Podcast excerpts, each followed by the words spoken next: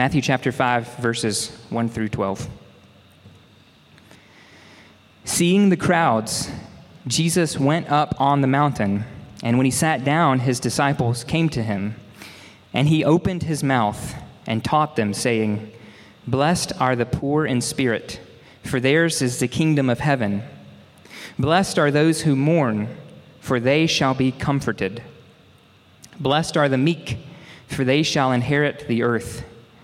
Blessed are those who hunger and thirst for righteousness, for they shall be satisfied. Blessed are the merciful, for they shall receive mercy. Blessed are the pure in heart, for they shall see God. Blessed are the peacemakers, for they shall be called sons of God. Blessed are those who are persecuted for righteousness' sake, for theirs is the kingdom of heaven. Blessed are you when others revile you and persecute you and utter all kinds of evil against you falsely on my account. Rejoice and be glad, for your reward is great in heaven. For so they persecuted the prophets who were before you. This is the word of the Lord. Thanks be to God. Y'all can have a seat.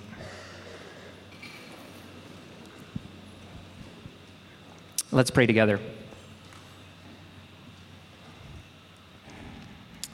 Lord, thank you for these words that you preached, that you preached in a very real time to very real people, but words that are so deep and true and challenging that they speak to us even more than 2,000 years later in a very different culture, in a very different time, in a very different place. And Lord, we know too that through your Holy Spirit, you're speaking to us and you're teaching us and challenging us and comforting us. And so that's what we desire. We desire and we welcome and we invite you, Holy Spirit, to be with us during this time, to challenge us, to change us, to convict us, to comfort us, so that we may leave here as changed people, more conformed into the image of Jesus. We pray in his name. Amen. So, we've been looking uh, for the past uh, two weeks on the Beatitudes. We're, we're in a 10 week series called The Path of Jesus, looking at this, this famous sermon, these famous sayings, these famous blessings, these famous announcements that Jesus gave. And what we're seeing is that these announcements are deeper and more challenging and more upside down than you may have realized. Like it's not the wealthy or the elite who have a place of honor, but Jesus says it's the poor, the poor in spirit, who inherit and who receive the kingdom of heaven.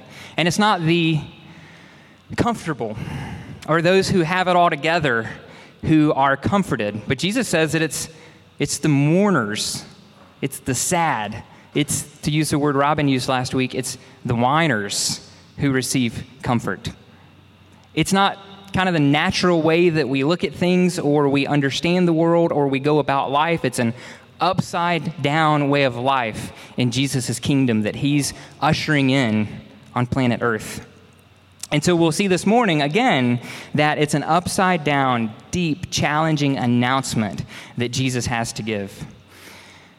Now, this announcement, um, I think even more than the others, it's, it's hard to see upon first glance all that's going on here. And that's because you have to realize something very important. Jesus is, is a very real person and he's actually he's actually preaching this sermon and there's actually people there listening to him people who have a context and a story and a way that they understand and see and interact with the world and the way that they interact with the world and the story that they've lived and their way of life is, is very different than ours as 21st century Americas, Americans in, in Memphis, Tennessee. And so, especially this week, it takes, it takes some digging and some hard work uh, to mine and to get to the riches that are underneath what Jesus is saying. But, but once we do, you're going to see that it's, it's really rich and really powerful. Um, and I think it's really fun to do this too. Maybe you disagree. Hopefully not, because we're going to go for it. Um, so, this saying of Jesus, this announcement, this blessing, there are two parts of it. Blessed are the meek, and then part number two, for they shall inherit the earth. We're going to look at those two parts this morning, and we're going to actually do it backwards. So, the first thing we're going to look at is, for they shall inherit the earth. What in the world does that mean? And then, secondly, blessed are the meek. Who are the ones that this good news is for?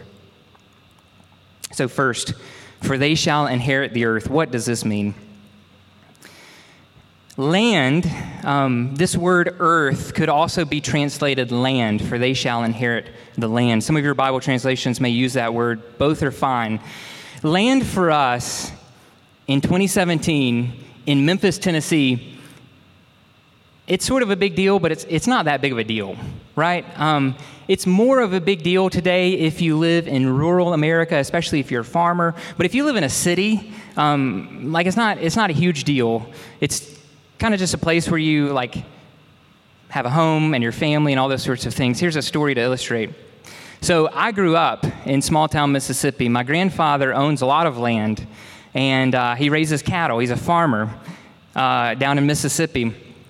And so, six or so years ago, my wife and I, we bought a lot in the Binghampton neighborhood here in Memphis uh, where we would, we, we would build our house. I think there's a picture they'll show y'all. It looks way different now. There's a house on it, and that's where we live. It's a home.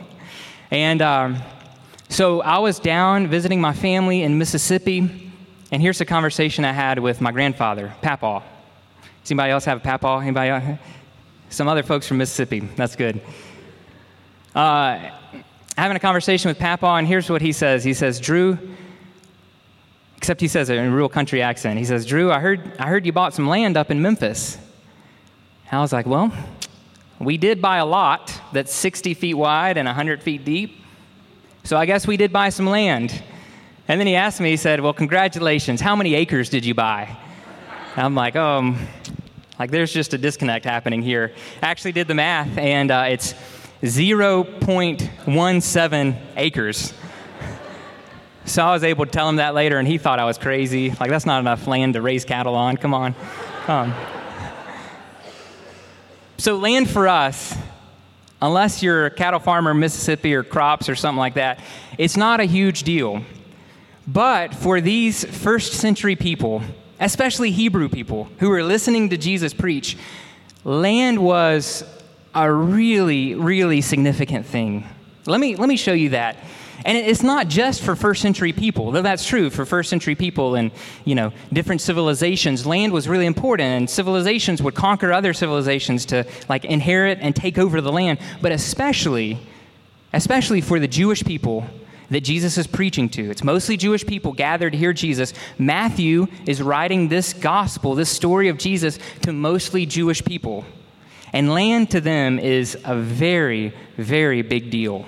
It's deeply rooted in their story. Let me show you. Their story begins, and our story begins with land. Do you remember the story? God creates the world, God creates the heavens and earth, and God actually creates and plants a garden. And He creates people, and He puts them in that garden, the Garden of Eden. So the story begins with this idea of land. And land is a beautiful, harmonious place where people live and where people enjoy flourishing good relationship with one another, with God, and with even the land itself. Like they had to take care of the land. That was a mandate to cultivate the land, but it was it was a joy for them to do that. There was this concept, this Hebrew concept of shalom, which means a lot more than, than the idea of peace. It means flourishing, like where everything is working together, where there's this sort of harmonious relationship, and everything just kind of kind of works and works right. So the story begins with with land, but you all know the story. Part of living in the land was living underneath the rule and authority and reign of God as God's people. And the first humans, like all of us in this room, sometimes didn't like that and they rebelled against God's rule and reign. And so they lost the land. They were kicked out of the garden and they became a nomadic, wandering people. But then, in Genesis chapter 12, something very important happens, and an important character comes on the scene named Abraham. Or at this point in the story, his name is Abram. Abram is a pagan man, and God reaches out to him, and God initiates relationship, and God calls him. And what he says to Abram is, is very important. Let me read it for you from Genesis chapter 12, verse 1. God says to Abram, Go from your country, your people, and your father's household. Go, go from everything that you know in life. Leave all of that and go to the land, the land, the land that I will show you. And then God promises Abram that your offspring will become a mighty nation and they'll fill and they'll enjoy the land. And this concept of Eden will grow, like God's people enjoying an actual physical place, the land. And then throughout the rest of the book of Genesis, the family of Abram or Abraham grows and grows, and generations pass. They're still a nomadic people, and they kind of wander around the ancient Near East. They like wander into the land and then around it and then back out of it. And then finally, because of a famine, they find themselves in the nation of Egypt. And that's where the book of Genesis ends and the book of Exodus begins. This growing people, growing into a mighty nation, not just a family anymore, but a, but a big people group in the land of Egypt. Pharaoh becomes afraid of them. Like, what if these people rise up and take over um, and conquer us? So, Pharaoh um, issues oppressive bondage, and these people become an oppressed slave people in the land of Egypt. The rest of the story of Exodus is a miraculous deliverance story of God redeeming and rescuing his people from the land of Egypt. And then the rest of the Torah, the first five books of the Bible, will tell the story of God's people God leading his people back to the land. The Torah ends with Deuteronomy, with Moses reminding God's people of the law, of the covenant that he had made with them. God reached out and initiated a relationship with us. Let me remind you of all that that entails. Look, the land is here. We're going to go and we're going to enjoy it. And then the Torah ends, and the first book after that is a book called Joshua, when God's people in the Old Testament finally enter into the land. They finally have a place. It's a beautiful thing. I think the climax of that story is a man named Solomon who has a temple built where God dwells. God has a permanent place with his people in this land. And Solomon is singing this sort of hymn praising God. And this is kind of climactic moment in the history of the Jewish people, the nation of Israel. They have a place. They have a place where they can belong. They have a land. They have a home. God is true to his promises. So you see how for these people, land was a really big deal. But here's the question like, why in the world does this matter for us in 2017 in Memphis with my 0.17 acre piece of land in Binghampton? Why does this matter? The first two beatitudes we look at, looked at are really compelling. Like the second half of each of those beatitudes is so compelling. Like, blessed are the poor in spirit, for the kingdom of heaven is theirs. Amen. I want that. Blessed are those who mourn, for they shall be comforted. Amen. I want some comfort in my life. And then blessed are the meek, for they shall inherit the land. I don't, I don't know about like that to me seems upon first glance a little less compelling. But here's the idea that land is so much more. It's so much more than simply a place where you can build a house and have a family.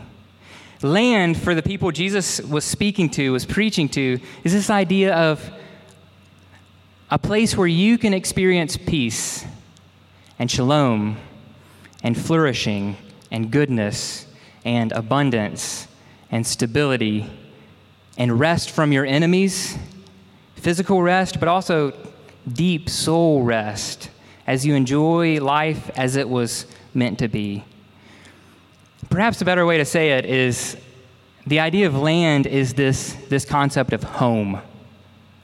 And the idea of home is much more than like a place where I go to at the end of my workday and exist, right? I'm, I'm not talking about that. And I know that for some of you, the idea of home, there's lots of um, difficult memories associated with that, but think about like the home in its purest sense, like a place of shalom, a place where you can be you, fully you and fully loved, where you can rest, where you can have deep soul rest.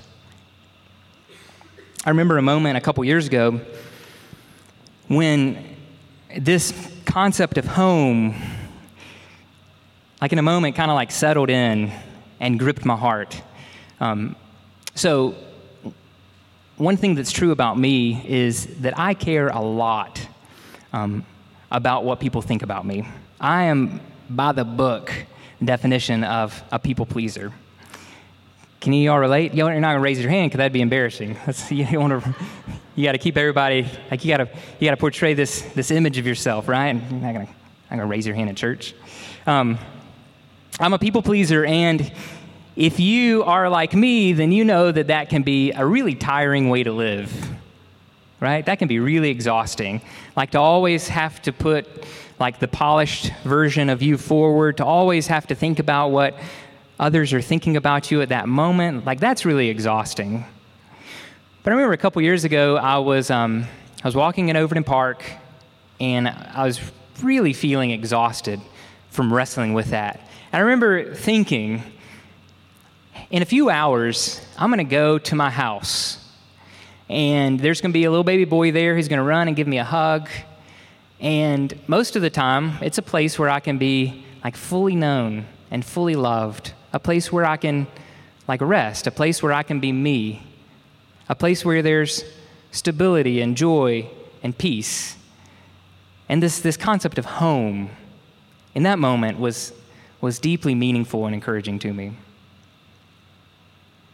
So that's what Jesus is, is getting at. And that's like land, they shall inherit the earth. It's this idea of, of home, something that every human, like deep down within themselves, longs for. But the rest of the story of the Hebrew people is, is a very sad and tumultuous story. It's a story of a struggling people, a wayward people, because just like in the Garden of Eden, Adam and Eve had to live under and surrender to the rule and reign of God. As God's people, Israel, lived in the land, they too had to live under and surrender to the rule and reign of God. But if you know the story, it's a story of them constantly turning and going the other way, eventually completely forgetting about God, and then somehow remembering Him, finding an old book reading it and weeping, and there's national repentance, turning back to God, and then turning away from God, and then turning back to God, and back and forth and back and forth. It's a wayward people, a struggling people. Y'all can probably relate to them, right? Your story is, is very much like their story. And eventually, more powerful nations surrounding them come in and conquer the land and take them into exile. It happened with the Assyrians, it happened later in the southern kingdom with the Babylonians. And so the Jewish people, the Hebrew people, knew this reality of exile. Like we know what home is deep within ourselves, we know what it's like to have a, a place to belong, a place where there's stability and shalom. We know what that's like. And we deeply long for that. But here we are in exile in a foreign and harsh land under these oppressive leaders. How we long for our land, how we long for home. And y'all can relate to that as well, I think. How we long for home. How we long for home. There's um, a writer that y'all are probably aware of named J.R.R. Tolkien. He wrote the Lord of the Rings trilogy. And uh, here's a statement he wrote that's so powerful and so true. He wrote, We all long for Eden. We all long for Eden, and we are constantly glimpsing it. Our whole nature at its best and least corrupted, its gentlest and most human, is still soaked with the sense of exile. You, these Hebrew people, are soaked with the sense of exile. Even if you're not a follower of Jesus, deep down within you, you have this longing for home. So, um, high school students um, usually, not always, but sometimes like have something that they're into, right? Like you can think about, oh, so and so, he was really into sports, right? Like he was the star of the football team. So and so, she was really popular. He was a really good student. He was the um, overzealous dude in the marching band. So let me tell you what I was in high school. Um, I was a few different things, but one of the things that I was that y'all may be really surprised to, to hear. I looked for a picture, but I couldn't find. I couldn't find one that was um, not overly embarrassing. If y'all are friends with me on Facebook and you want to dig, you can go there. Um, but I was Drew, the guy who was really into punk rock music. and the guy who played in like a um, like punk rock emo band. It's true. Grenada, Mississippi. Uh, and so sometimes, sometimes I'll admit it, I still listen to and enjoy that sort of music. There's one other person in the room. And there's one, uh, there's one lyric that stood out to me by a band called Real Friends. I don't necessarily recommend them. Uh, here's what they said. Uh, and this is the sad, the sad reality, the sad reality for our world. They wrote in this sad song Will I ever know, will I ever know how it feels to be home again? I've been told that home is where the heart is. If that's the case, then I've never been home this deep longing that we have for home. Home is where the heart is. Home is a place of shalom and peace and rest and stability and love and flourishing. If that's the case, and I've, I've never been home, we're soaked. We're soaked with the sense of exile and this deep longing to be home. But Jesus comes on the scene and some of the exiles had been sent back to their land, but things, things were never quite the same. Like they were still waiting, they were still hoping, they were still longing. Many of them, like many of you, had grown very disenchanted, probably, and cynical. We've been waiting for hundreds of years. They were waiting for a Messiah, for a king to come and bring all the things that God had promised them, like real peace in their land, real ownership once again. This isn't the Romans' land, this is our land. When's our king going to come? Waiting and waiting and waiting for a new King David, one who would usher in the rule and reign of God and who would rule on God's behalf. When is he going to come? And now Jesus comes on the scene. And do you see how when Jesus says this seemingly simple announcement or statement or beatitude or blessing, do you see just how like deep and compelling and shocking now that it would have been to the original hearers. Jesus comes on the scene and he says, Blessed are the meek, for they shall inherit the earth. There's still hope for home. There's still hope for land. There's still hope for rest. There's still hope for deep soul rest. And it's the meek. It's the meek who are blessed and who enjoy it now and who will enjoy it for all of the future as well. So, who are the meek? I can imagine uh, sort of a small group Bible study happening later on this week where a few people are sitting around with their Bibles open, coffee and the word sort of thing, and the question is asked Who do you think of when you think of the word meek? Like, who comes to mind when you hear the word meek or gentle or lowly. I don't know if this happened in the first century, but if it did, here's the scene I imagine in my head. Um, all the disciples sitting around together after they heard this sermon from Jesus for a riveting sermon discussion on all the things that Jesus had said. They've got their coffee, they've got their desserts, and uh, Peter probably would have been leading the discussion, like stumbling his way through it. And uh, if Peter would have asked, Hey guys, blessed are the meek, who do you think of when you hear the word meek? When you hear the word gentle, who comes to mind? All of the disciples, like, immediately would have thought of the exact same person, and they would have all said it in unison because the disciples were very familiar. It was written on their hearts, written in their heads, written on their hands. They were very familiar with their Bible, which is our Old Testament. And here's a verse that's in the Old Testament It's really crazy. Um, let me read it for you. It's from Numbers 12, Numbers 12, verse 3. Now the man Moses, the man Moses was very meek, more than all people who were on the face of the earth. Moses, at the time that that was written, the meekest man alive. What a title. That's kind of crazy. Um, congratulations, Moses, the meekest man alive. So Peter and John and Andrew and Matthew and all the disciples would have immediately thought of Moses.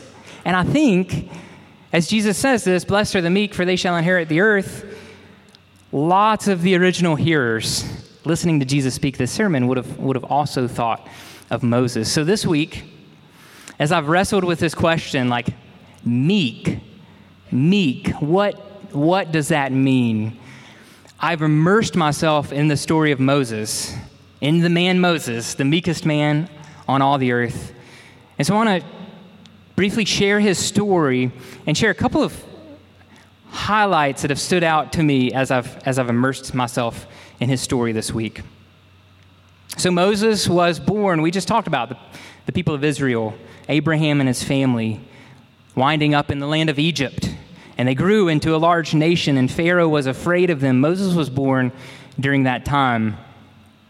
And because the people were growing and the people were, um, they were being fruitful and multiplying, um, one thing that Pharaoh did is he issued an edict and he said, I want all Hebrew boys to be thrown into the Nile River. We're going we're to squash this thing out right now. We're going to protect ourselves. All Hebrew boys be killed, thrown into the Nile River. If you know the story of Moses, or if you've recently rewatched, because it's on Netflix, The Prince of Egypt, you'll remember. Uh, you'll remember that Moses' mom uh, hid him away so that he could be saved. And then he was discovered by one of Pharaoh's daughters, and he was actually raised as one, as ethnically one of the slave people. He was raised in royalty in Pharaoh's court. And so he grew up to be the Prince of Egypt which is amazing because he was ethnically a member of this slave people, the Hebrew people. But Moses is the prince of Egypt. And then there's one defining moment in his life when he's probably a young man. You may remember the story. When Moses is wandering about and he sees an Egyptian taskmaster um, abusing a Hebrew person. The text says in Exodus chapter 2, um, one of Moses' own people one of his brothers. And Moses is obviously like struck to the core and experiences anger and rage. And he actually responds by taking matters into his own hands and killing this Egyptian taskmaster. And then the text says, burying him in the sand. The next day, Moses sees a couple of his own people, a couple of Hebrew people who are, who are going at one another. And so Moses tries to intervene, and they respond by saying, are you going to kill us like you did the Egyptian? And so Moses is filled with fear. Oh no, word of what I've done has gotten out. What's Pharaoh going to do when he finds out? Pharaoh does find out. and Pharaoh is filled with rage.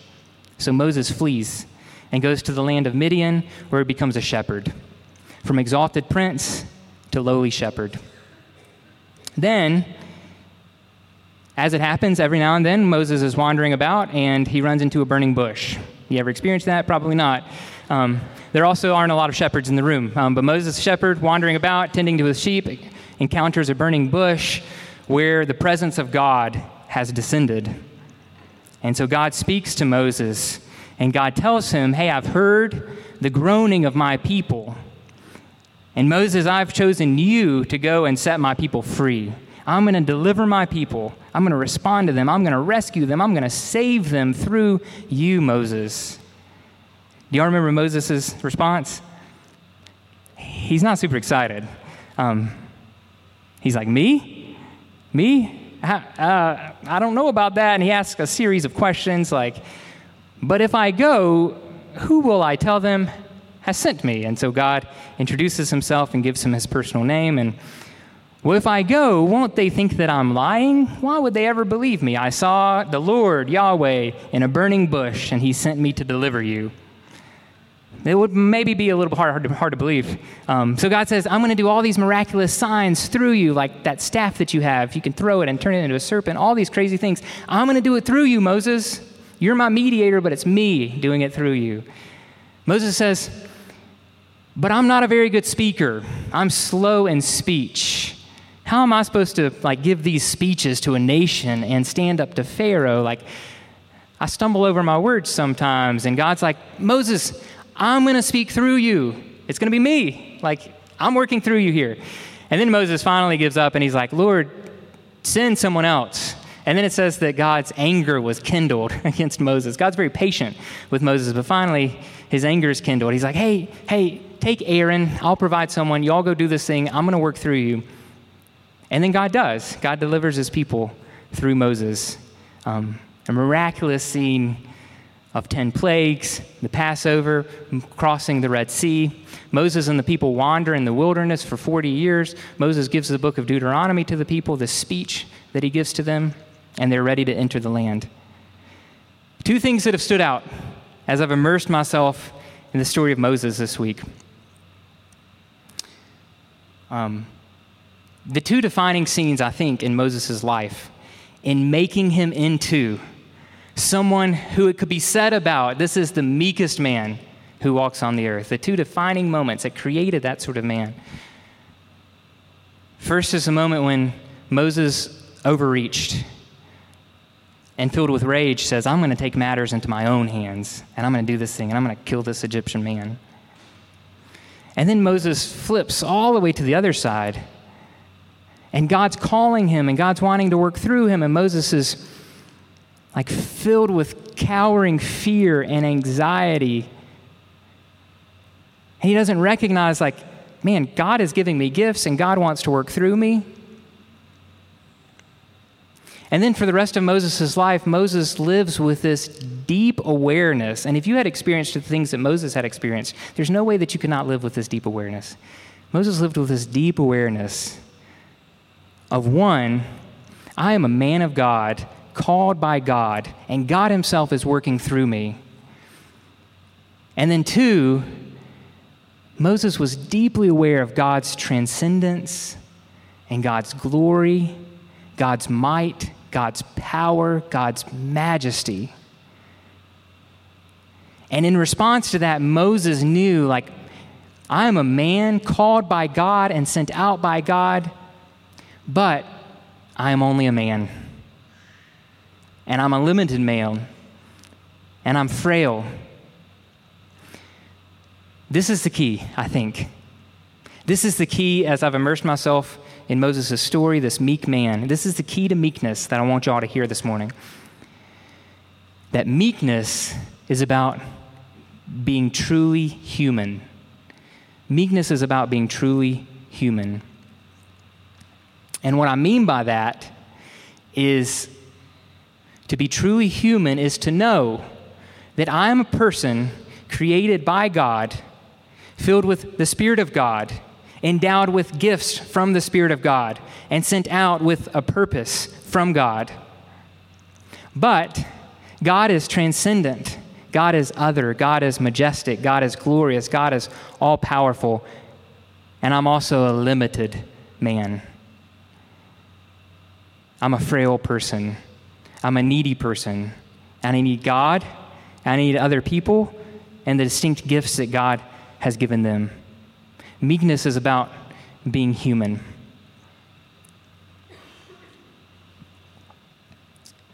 The end of Moses' life is really fascinating because, listen to this Jesus says, Blessed are the meek, blessed are the meek, for they shall inherit the land.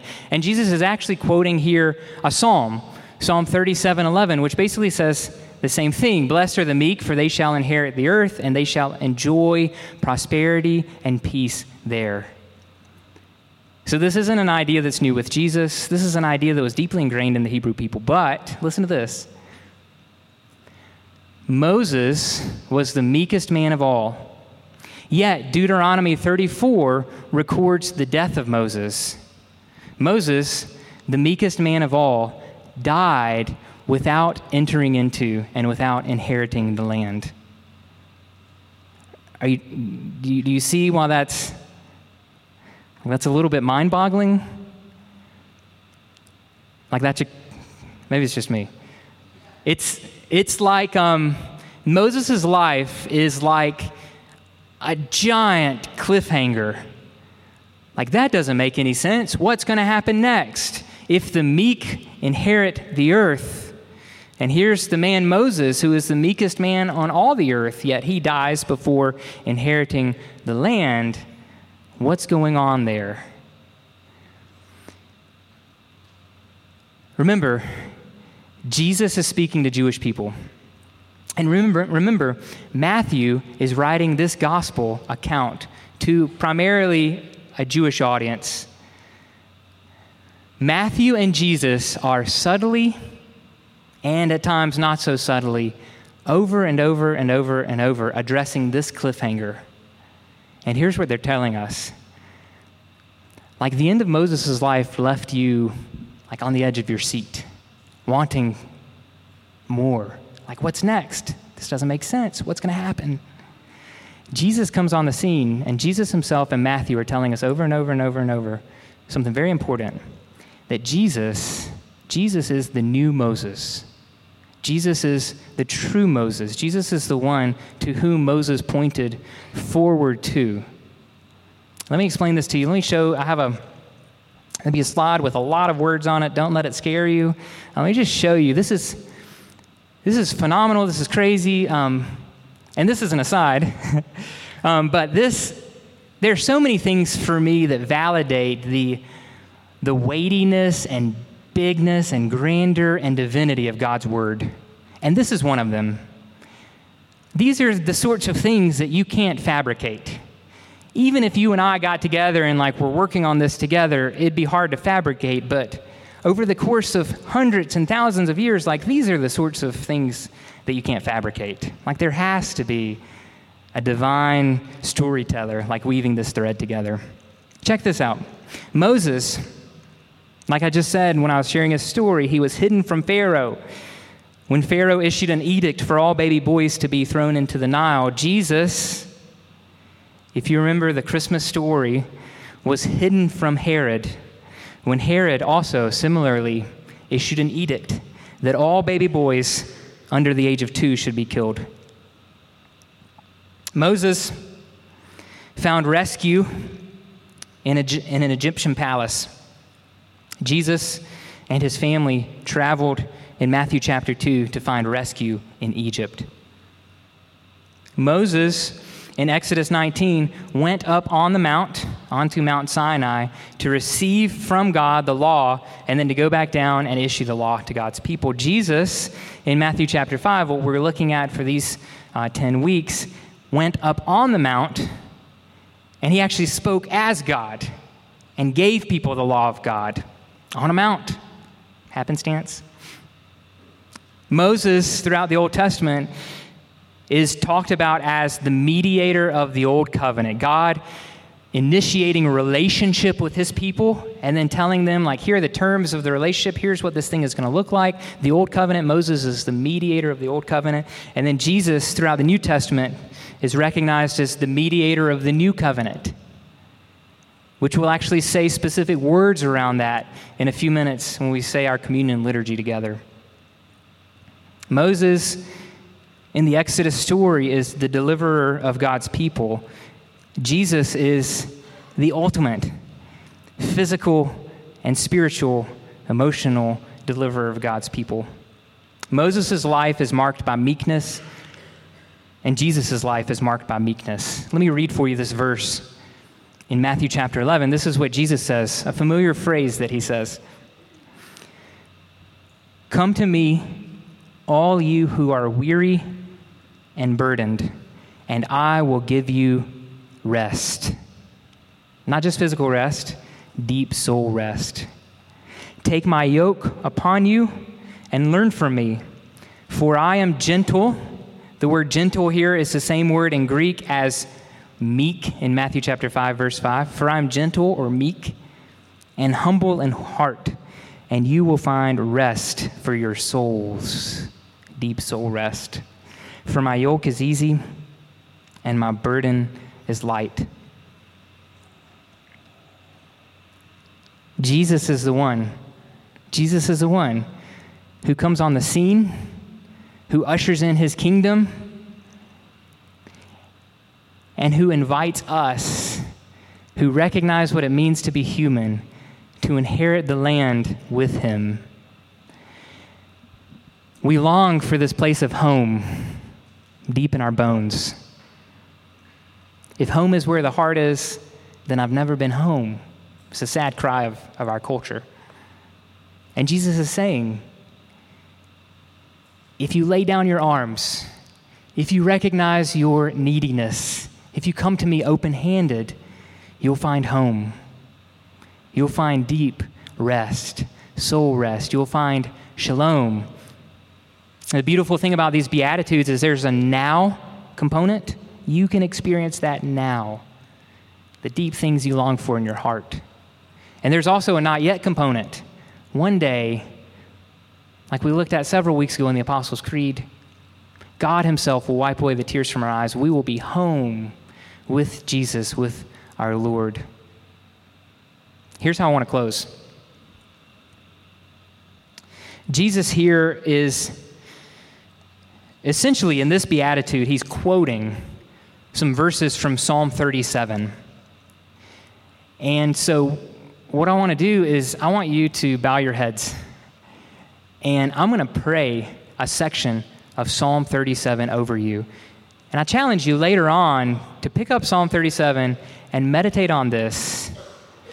Because here we have a picture of what meekness and what resting in the Lord and His work on our behalf actually looks like. Not having to take matters into our own hands, but fully resting in and trusting in and beholding Him. Let me pray these words over you. Lord, it's my prayer for Christ City Church that we would trust in Yahweh and do good, that we would dwell in the land, and that we would befriend faithfulness, that we would be a faithful people, that we would delight ourselves in you, and that as we do so, you would give us the desires of our heart. That we would commit our way to you, that we would trust you, that you will act. We're your people, we're humans. That we would trust that you will bring forth your righteousness as the light and your justice as the noonday. Lord, would you help us to be still before you? We have restless, busy hearts. And would you still us? Just like Josh read in Psalm 23, would you lead us beside still waters? Would we wait patiently for you? Would we not fret over the one who prospers in his own way, the one who carries out evil devices? Would you keep us from rage and wrath? Would you keep us from anxiety, for it leads only to evil. Would you remind us that the evildoers will be cut off, but those who wait for you, who wait patiently, will inherit the land. Let us know that in just a little while the wicked will be no more. Wickedness and evil will be vanquished and wiped away. But the meek, those who wait, those who are still, those who come to Jesus, the truly meek one, we shall inherit the land. Would you help us to delight ourselves in abundant peace? Shalom. Would we, as Christ City Church, know peace and shalom as meek, gentle, lowly people, resting in our Savior, Jesus. Amen.